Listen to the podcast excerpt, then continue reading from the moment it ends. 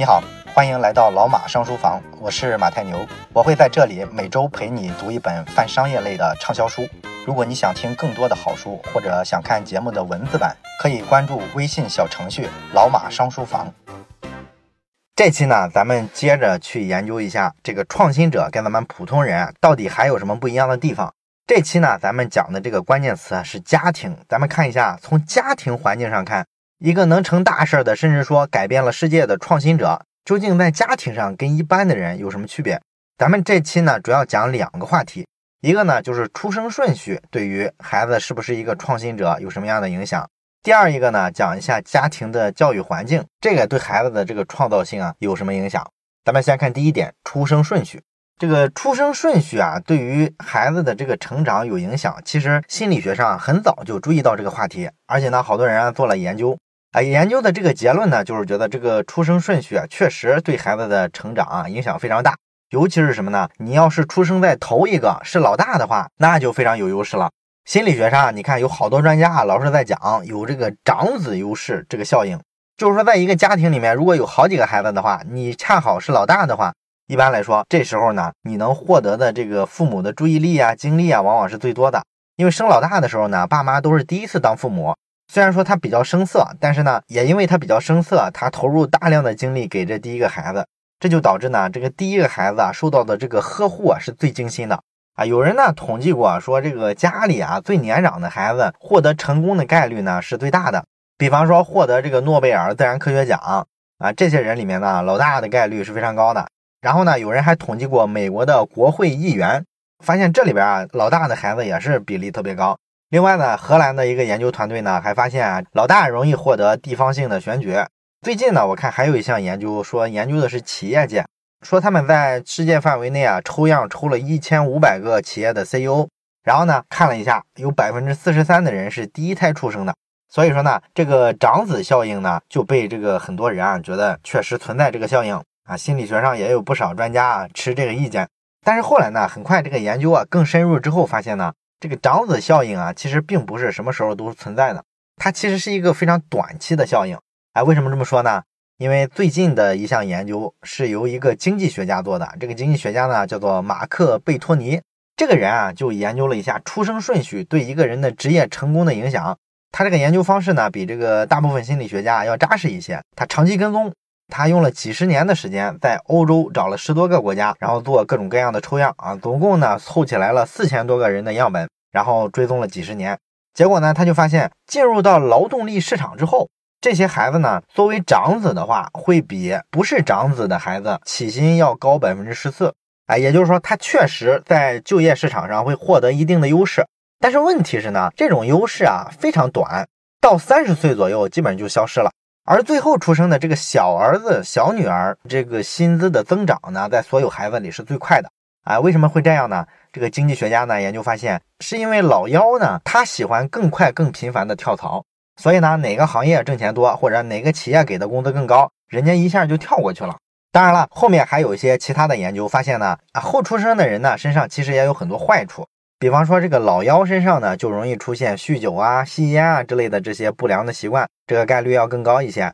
然后对于商业保险呀、养老保险啊，家里最小的这个孩子啊，参与的概率也是最低的。也就是说，这些比较理性的保障措施，他们不是很积极的去参与。那后来呢，还有心理学家研究发现呢，在这个比较标准化的这种现代教育考试里面呢，哎，老小的成绩往往是最差的。然后这帮人在职业选择上呢，会特别的厌恶那些名声很好的职业，就好比说什么高级律师呀、什么金融分析师啊、公务员之类的。这种在普遍意义上觉得特别好的这种工作，名声特别不错的这种职位，他们都特别的讨厌啊！这体现出什么呢？体现出老小老幺啊这个人群，他是非常非常的反叛的。总之吧，上面说了这么一大堆研究啊，你是不是发现特别的五花八门，是吧？这个确实是整个这个科学圈里啊，研究这个老大老小对于人一生的影响的时候，其实是争议非常大的。到现在啊，大部分的结论其实是没有定论的。为什么没有定论呢？因为这个研究啊很难科学化。什么叫很难科学化呢？就是说呢，你要想研究出生顺序对一个人一生什么职业选择呀、创新能力高低呀，想研究对这些东西的影响，那你就必须按照一个严谨的科学实验的做法，在这个两个出生顺序不同的人群身上做对比的时候，你必须控制其他的变量，让其他的变量完全一样。但是咱们会发现，这个在现实的世界里几乎不可能做得到嘛。你这些研究啊，都有一个根本问题：你在很多不同的家庭之间啊做比较，这个肯定是不科学的。因为各个家庭之间啊经济水平又不一样。你如果说挑到经济条件非常好的家庭，他可能老大老小呢都接受了很好的教育，然后职业发展呢都不错。而如果说你这个收入啊中低水平的家庭，他这个家庭教育啊本身就很差，所以你把这个老大老小啊拿一块做比较。然后发现呢，他们在职场上呀，在人生上啊有很多不同的选择。那你说这个选择究竟是你不同的家庭收入带来的不同的教育理念的影响呢，还是说仅仅是出生顺序带来的影响呢？其实就说不清楚了，是吧？所以说呢，亚当格兰特就认为呢，我们不能在不同的家庭之间去比较这些兄弟姐妹们出生顺序对他们有什么影响，这样是得不出一个科学的结论的。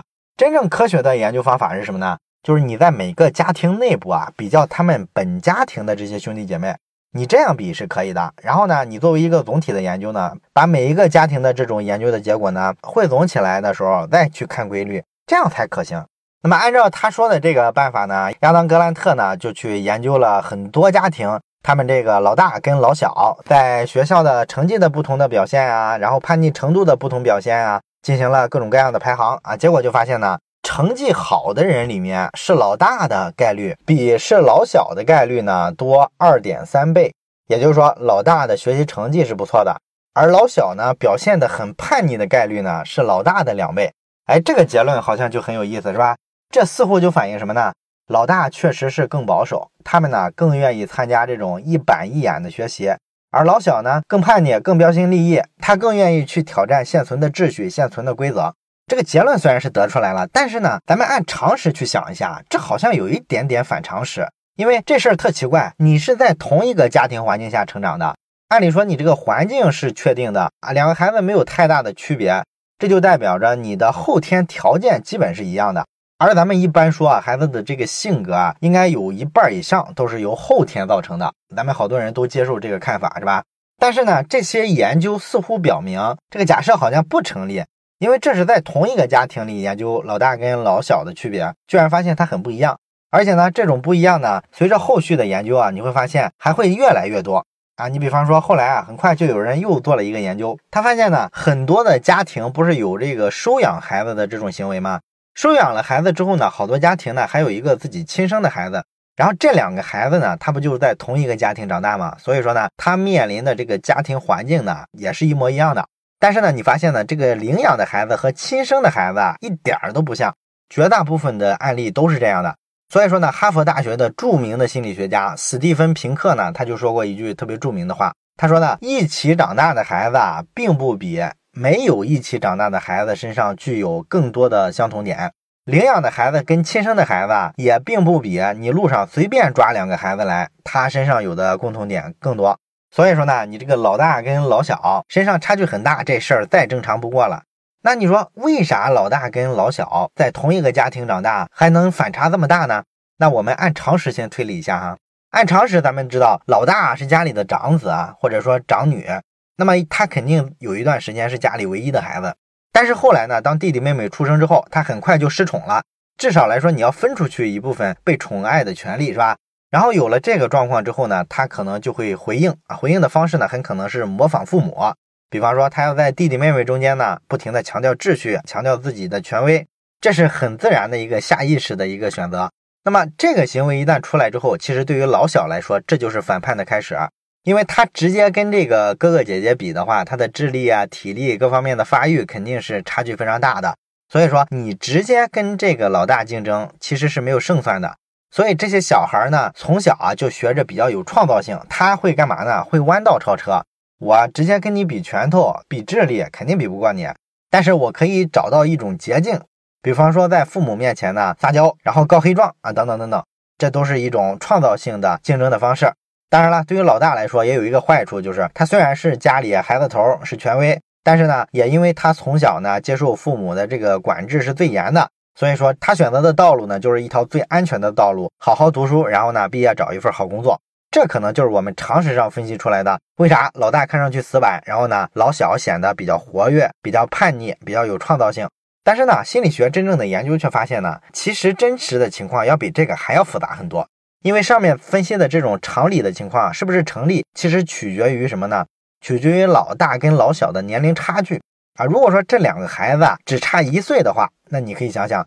后出生的这个老小啊，其实跟老大不论是智力上还是身体上，其实发育都是很接近的。大家实力差不多的情况下，老小呢也没有必要说我另辟蹊径，我要去绕开你的竞争，开创性的找一个别的办法，所以他就激发不出来他很大的创造力。所以这样的情况下的老大跟老小呢，一般来说个性上没有太大的差别。而如果说两个人相差太大，比方说七八岁，那么对于后出生的孩子来说呢？他就不用跟哥哥姐姐竞争了，为啥？因为差太远了，他俩竞争不到一块儿去啊。他就在家卖萌就行了，他的哥哥姐姐都会让着他，所以说他就不存在这种个性上激烈的对抗和竞争，他也没有必要去创新。所以说年龄差距比较大的情况下，哥哥姐姐和弟弟妹妹呢，个性上其实相对还要近一些。哎，这方面有没有证据呢？有证据啊，有人就研究过美国的这个棒球领域啊，老美咱们知道有很多家庭是兄弟好几个人啊，都在打棒球。有人就去研究了一下这个棒球领域的兄弟家庭，结果就发现呢，当这个兄弟之间啊差二到五岁的时候，他们哥俩呢更容易打两个不同的位置；而如果说他们俩年龄啊差小于两岁，或者说大于五岁的时候呢，他俩在棒球球队里啊打的位置就更容易是一个相同的位置。哎，为啥会这样呢？因为如果哥哥跟弟弟啊差二到五岁的话。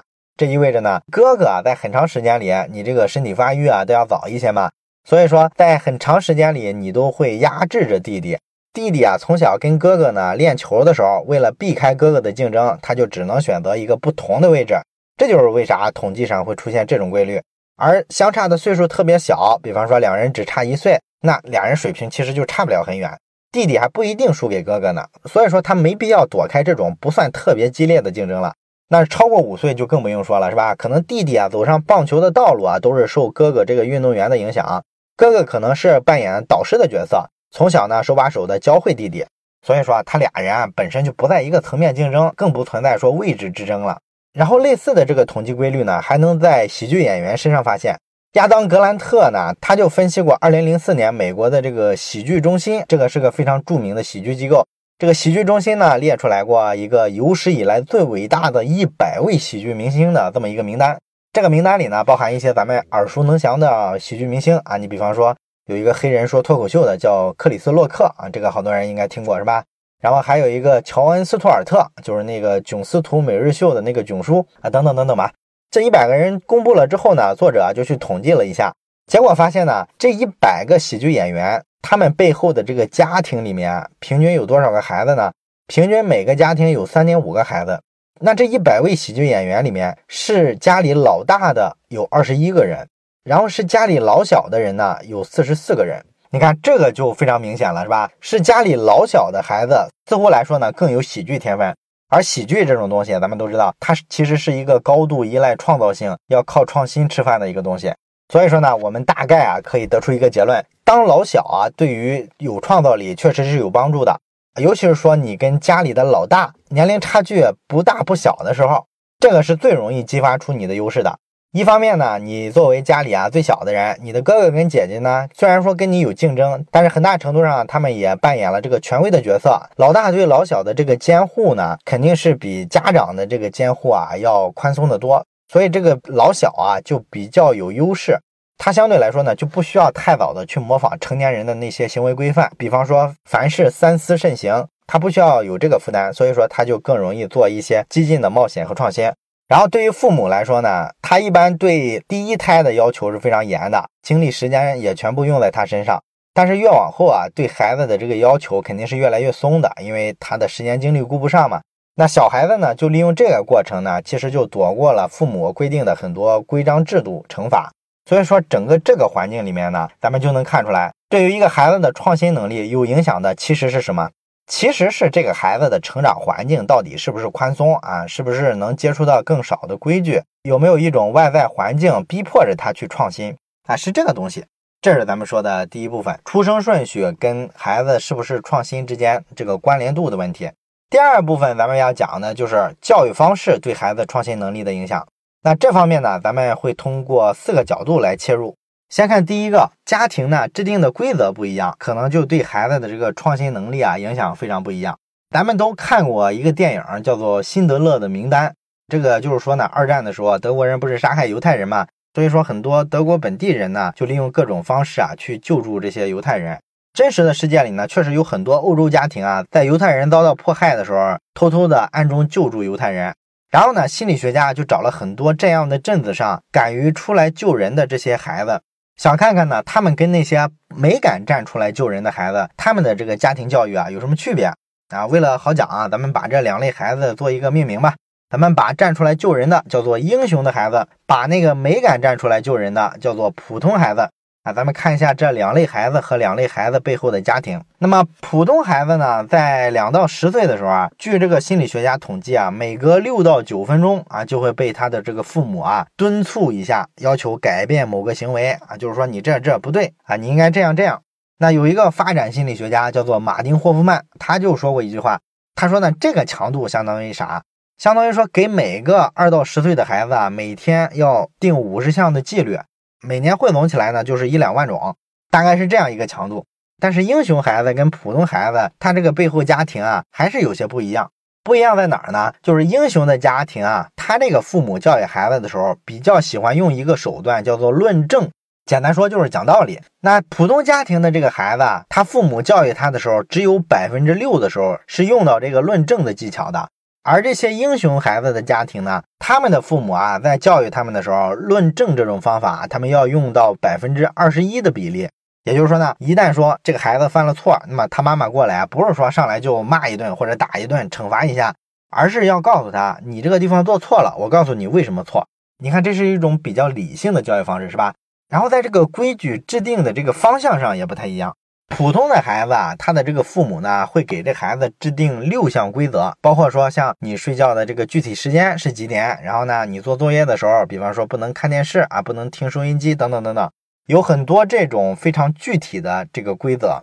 而这些英雄孩子呢，他们的这个父母呢，对他们平常的这个管制啊是比较松的，平均这种家庭给孩子制定的硬性的规矩啊不到一个，而且呢，一般来说都是强调一些什么价值观呀、道德层面这一类的东西。不会是一个非常具体的规则啊，就像咱们前面讲的几点睡觉这种啊，没有这么细。为什么这样就有效呢？最新的一个心理学研究证明呢，这个父母啊，如果说通过特别具体的规则去约束孩子，孩子其实更容易叛逆啊，反抗的可能性要更高一些。所以你不如说给孩子制定的这个规则啊，是一个模糊一点，这样效果可能更好。这是第一点。那么第二个，咱们要讲的就是有创意的这些人呢，他的这个家庭教育啊，一般是一个利他性的教育。这什么意思呢？还是说救助犹太人的这些孩子，没敢救助犹太人的这些普通的孩子呢？他们的这个家长啊，平常教育他们的时候啊，更强调，哎，我让你怎么怎么干，是为了你自己好啊。意思呢，就是说你要为了自己考虑去遵守这些规则。而这些英雄孩子呢，人家那父母啊，教育他们的时候，一般都是利他主义的。都是告诉他们呢，你这么干会对别人怎么怎么好，也就是所谓的社会责任感更强，而不是说让他从一个纯粹的自利的角度去思考这个问题。这么教育为什么说对这个人的这个创意会有帮助呢？就是因为呢，你这种方式其实是引导孩子把自己的个体行为跟其他人的这个喜怒哀乐联系起来，这样呢，这个孩子啊从小就能培养出比较强烈的同情心和同理心。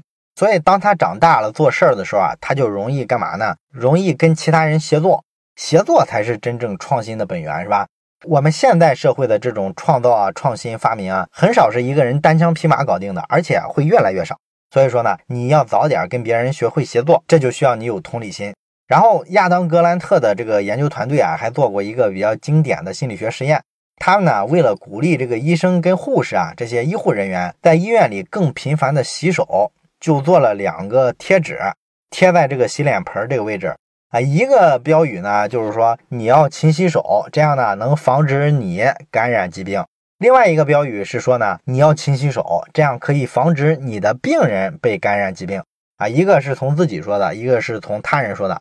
然后呢，他们在接下来的两个星期里呢，就统计了一下各个科室的这些医护人员，他们洗手的频次，以及说他们使用的这个洗手液跟肥皂的数量啊，结果就发现呢，你强调啊这个事儿能够让你自己防止感染的时候，根本没起作用。但是当你说这事儿对病人有好处，对病人更负责的时候，这个标语就起作用了。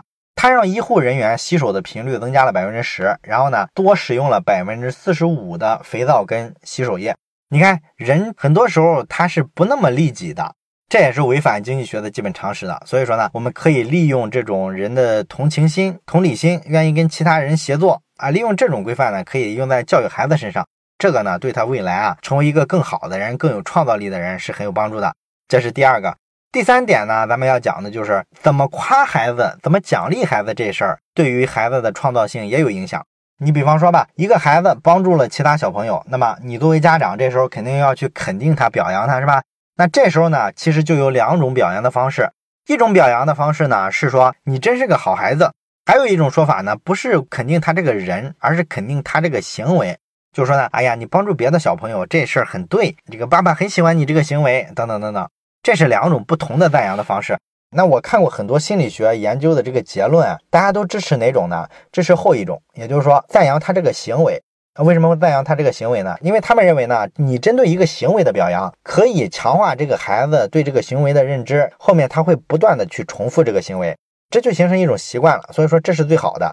不过呢，后来有一个心理学家叫做琼格瑞斯，他呢主持过一个实验。他的这个实验呢，似乎做出来的这个结论啊，跟主流的这个就相反了。他认为呢，你对这个孩子直接肯定他说他是一个乐于助人的好人，这个鼓励是一个人格的鼓励。鼓励完了之后呢，孩子其实后面会更乐于助人。他做的那个实验是让他帮助其他的人做一些捐赠啊什么的。他发现呢，他在人格上夸了孩子之后，有百分之四十五的孩子啊，在接下来的两周里面啊，又捐献了很多自己的这个手工玩具。包括说到医院里啊去看望生病的小朋友之类的，都有这种行为。而你表扬这个孩子的行为呢，就没有这个明显的效果。他的行为啊，还是跟原先差不多。为什么从人格上表扬比行为上表扬更好呢？那么心理学家认为呢，这是因为啊，如果人格上受到表扬的时候，我们呢会内化它，也就是说，我们把别人夸奖的我们这个人格当成是我自己身份的一部分。我不再认为啊，我只是孤立的参与了一个道德行为，去帮了别人一把，只是一个行为。这时候，在我的自我概念里，我开始把自己当成是一个有道德的人，而这个东西啊，就把行为跟自我统一了。它对一个人的驱使啊、驱动啊，要更长远一些。当然啦，这个实验呢，做的时候发现呢，在不同年龄段的孩子身上呢，其实效果是不一样的。最好的年龄呢，是孩子在七八岁的时候，这时候呢，你去夸奖他的人格，说他是一个乐于助人的好孩子。这个比简单的夸他乐于助人要效果更好，但是如果说这个孩子是十岁以上或者五岁以下的孩子，那就不大灵了。因为如果孩子十岁以上了，那他这时候已经形成了比较成熟的自我了。他不是说你随随便便啊一句夸奖啊一句评论啊就能影响他很多对自我的认知。而五岁以下的孩子呢，又是相反的情况啊。五岁以下的孩子啊，这个自我的认知是非常初级的，没有完全形成。所以说呢，很多东西他不太理解。你这时候夸他人格跟夸他的行为啊，其实对他来说啊，接收不到太多的区别。所以说这个办法啊，有它适用的年龄啊。不过呢，即便是这些特别小的孩子，你呢赞美他的人格啊，虽然说没法让他形成一个长久的效果，但是还是能形成一点瞬间的作用的啊。有一个实验呢，就是针对三到六岁的孩子，让他们来帮忙收拾这个玩具啊、积木之类的东西。这个过程中呢，你夸奖他，感谢他成为一个好帮手，比简单的夸奖他，谢谢你帮我干什么什么，这种人格化的夸奖呢，会造成呢他们在收拾玩具、收拾积木的时候，积极性要明显更高一些。当然了，这是咱们从正面说的，说的是奖励。如果说你提到这个批评跟惩罚的时候，其实也是一样的逻辑。你不想让孩子骗人，不想让他撒谎，那么你就要警告他，是吧？你警告他，你是说你不要成为一个骗子，还是说你不要骗人呢？人格跟行为的禁止哪种效果更好呢？从实验结果上来看，也是人格的效果更好。你告诉他不要成为一个骗子，这个就引起了他的自我意识，他会自己思索一下我的人格定位，我对自己的认知，我觉得我是个骗子吗？我是个十恶不赦的人吗？我想没有一个孩子这么认知，是吧？所以你说你不要做一个骗子的时候，其实呢就把他这个行为跟自我联系起来。这个比你只是单纯的去指责他一个行为，这个孤立的因素效果要好得多。这是第三一点。第四个，咱们说的关于家庭教育的影响因素呢，就是给孩子找一个榜样，榜样的力量会影响到孩子的创新。而且这个地方说的榜样啊，很特殊，不是咱们一般人想到的，就是家长之类的。咱们今天最新的这个心理学研究啊，发现一个非常重要的道理是什么呢？就是你听了各种各样的这种心理学的课程啊、辅导班呀，你试图做一个好父母，学各种各样的套路、各种各样的所谓的跟孩子的沟通技巧，你发现都没什么用。现在心理学研究啊，早就否定了这种所谓套路化的教育方式。最新的心理学研究呢，认为你是一个什么样的人，你的孩子以后就会是一个什么样的人。这个影响啊，比什么其他的都重要的多啊。所以呢，如果你已经是父母了，少上那种所谓的什么教育孩子的辅导班，那帮人的心理学知识啊，基本上都是上个世纪的水平。他的目标呢，就是给你一些虚假的确定感，让非常焦虑的父母啊，好像是能抓住一点点确定性的东西，仅此而已。但是呢，咱们今天讲的是一种特殊的孩子，他还跟一般的孩子不一样。不一样的地方在于什么呢？在于说，咱们今天研究的是非常有创造力的孩子，尤其是在很多方面体现出叛逆性、反叛性。那么这一类孩子还适不适应这个家长是什么人，就影响他们是一个什么人？这个结论呢？答案呢是不适用了。而且呢，这个结论恰恰相反，家长呢一定要有效的限制自己给孩子身上的影响力。只有这样呢，你这个孩子啊，这个创造力才会增加。因为一个孩子的创造性啊，他以后会在各个领域都出现。那么他选择的这个领域里啊，他要获得突破啊，要实现某种创造力，他就必须有一个榜样或者偶像级的人物去激励着自己前进。通常来说呢，他的父母啊不会起到这个作用。有一个叫比尔·彼得森的心理学家呢，他就发现呢，这些对人类社会做出影响力的这些所谓的创新者，他们改变世界的动力只有百分之一来源于他的父母。啊，剩下的呢，主要来源于他们的什么导师啊，包括说他所在行业里的榜样啊，这些人榜样的力量是非常大的啊。有一个心理学的实验，就是找一些大学生，让他们列出来，接下来十年你要实现的一些伟大的目标是什么？你可以随便写你想实现的目标，写十个就行。那么这个实验把学生分成两组，其中一组呢就非常普通，就写了十个目标，都是些非常朴实的目标，考上公务员之类的。那么另外一组大学生呢，在他们写目标之前啊，你先给他们读一份材料啊，比方说某一份的杂志，关于一些非常优秀的年轻人的，跟他们年龄差不多啊，这些先进事迹的报道啊，他们看完了之后，然后再让他们写目标，你发现呢，这一组大学生啊，明显写的目标啊，比上一组什么都没干的要高大上多了。所以说，你想鼓励孩子有创新的精神，想鼓励他改变世界，最好的办法是什么呢？就是向他介绍不同类型的榜样。如果孩子喜欢钢琴，那你就直接给他找一个什么朗朗之类的明星偶像啊，让他学习等等等等吧。偶像的力量，咱们其实都体验过。很多喜欢打篮球或者踢足球的这个男同学呢，其实一开始都是看体育比赛起家的啊，他就是喜欢某个球星，然后开始踢球或者打球的，而且呢，最终还真踢的打的非常好。然后咱们都知道的很多特别著名的这些创新者啊，比如说埃隆·马斯克啊，什么彼得·蒂尔之类的，他们都有自己的偶像。